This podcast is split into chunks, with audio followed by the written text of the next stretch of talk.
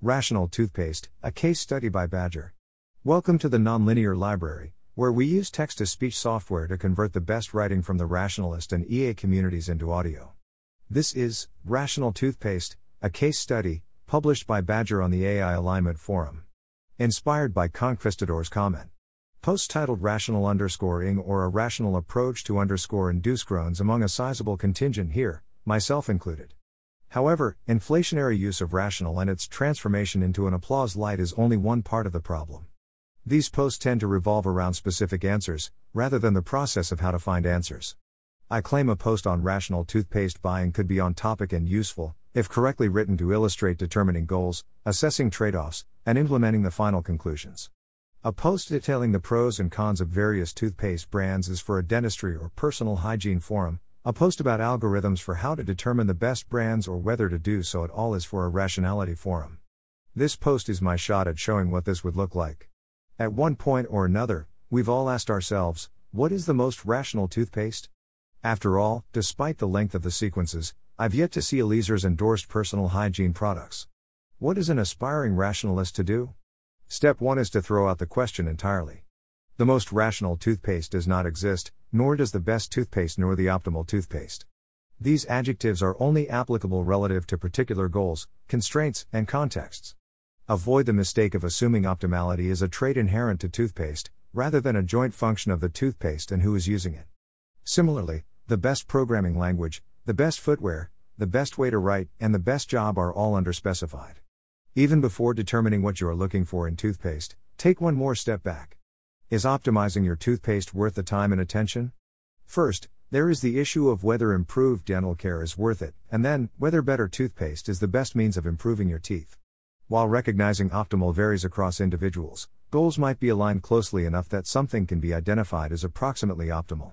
The search costs of finding the perfect solution could outweigh going with an approximate solution. Toothpaste seems like a product where users have essentially the same needs or fall into a small number of categories, unlike the best place to reside, which depends on a large number of individual factors.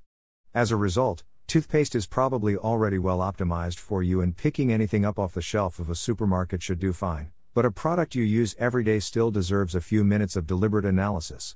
One basic algorithm for tackling these issues. What do you actually want to accomplish? Two approaches for determining goals. 1. Bottom up, list all the goals your current actions or the first proposed solution might fulfill. 2. Top-down, list your basic values, major goals, mid-level goals, etc. until you reach the relevant scope. How much are you actually willing to spend in time and experimentation costs for improvements to these goals? Quickly estimate the value of information. Generate actions that might suit each goal. Focus on quantity.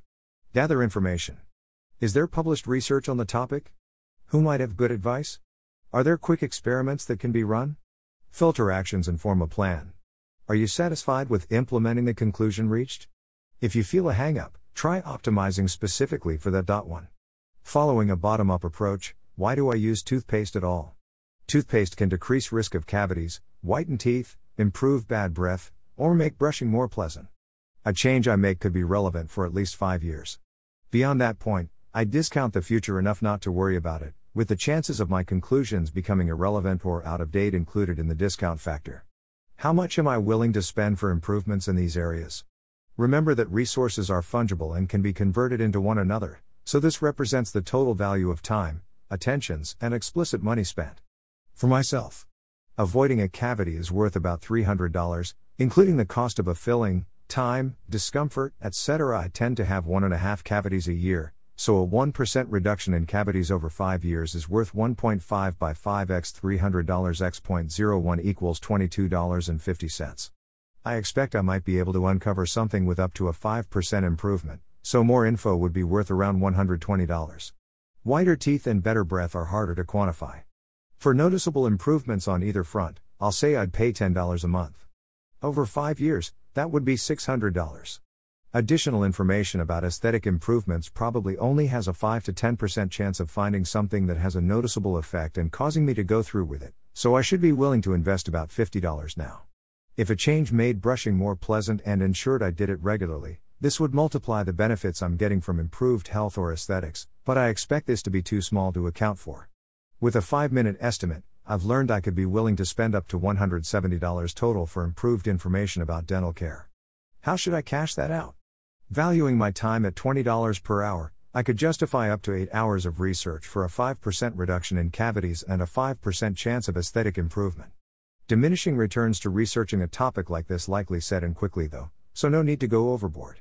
What possible actions might I take to improve these goals? Here are the results of a few minutes generating as many options as possible.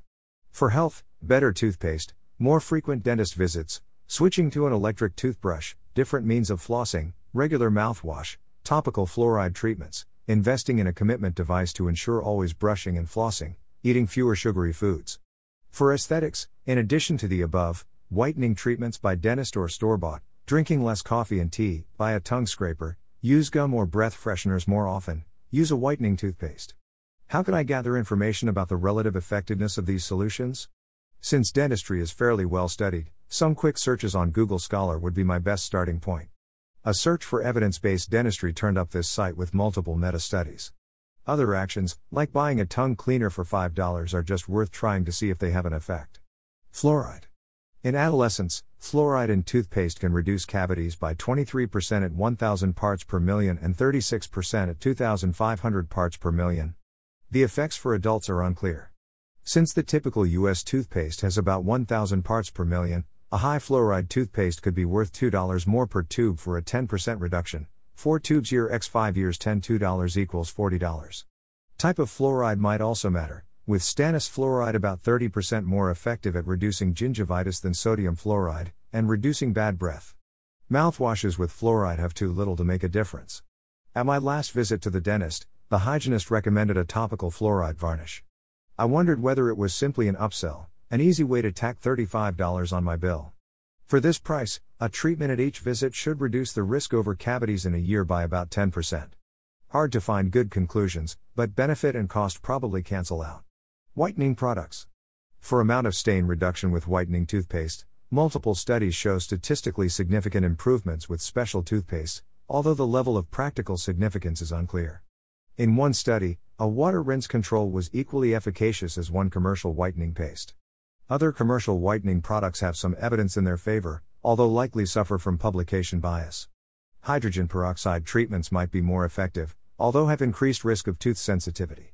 A meta-analysis of whitening strips conducted over 4 years at one dental school showed lightness and yellowness improved each by 2 points over 2 weeks on a scale where participants varied up to 10 points at the baseline.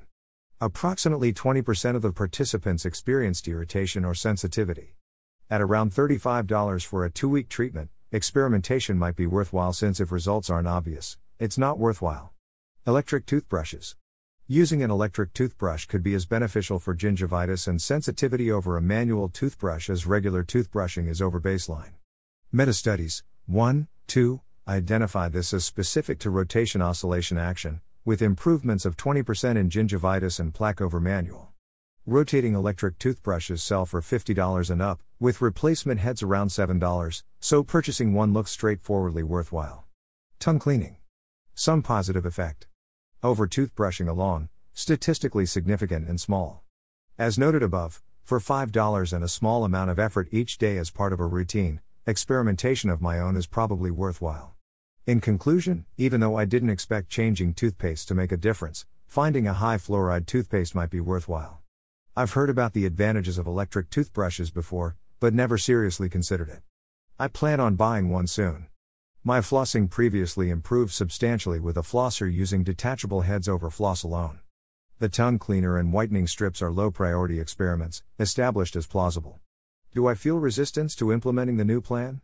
I'm actually rather relieved.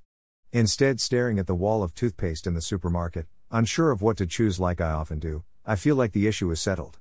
Going through analysis like this often leaves me excited or relieved. Common pitfalls I find myself in are trying to reason without meaningful information or not acting on conclusions due to lack of motivation. Reasoning without good information is what I try to do when standing in the toothpaste aisle. Each box has its little claims, but I don't know how to process it well and end up frustrated by the abundance of choice. Fruitless conclusions aren't an issue here, but are common with bigger decisions. Hidden emotions around an issue can mean that an optimal solution on paper isn't feasible. Investigating small resistances and optimizing specifically for that concern is a means of implementing Pareto improvements for all parts of yourself. Thanks for Anna Chalamon for pointing out the benefits of this step to me as part of her fungibility algorithm, leftwards arrow with hook.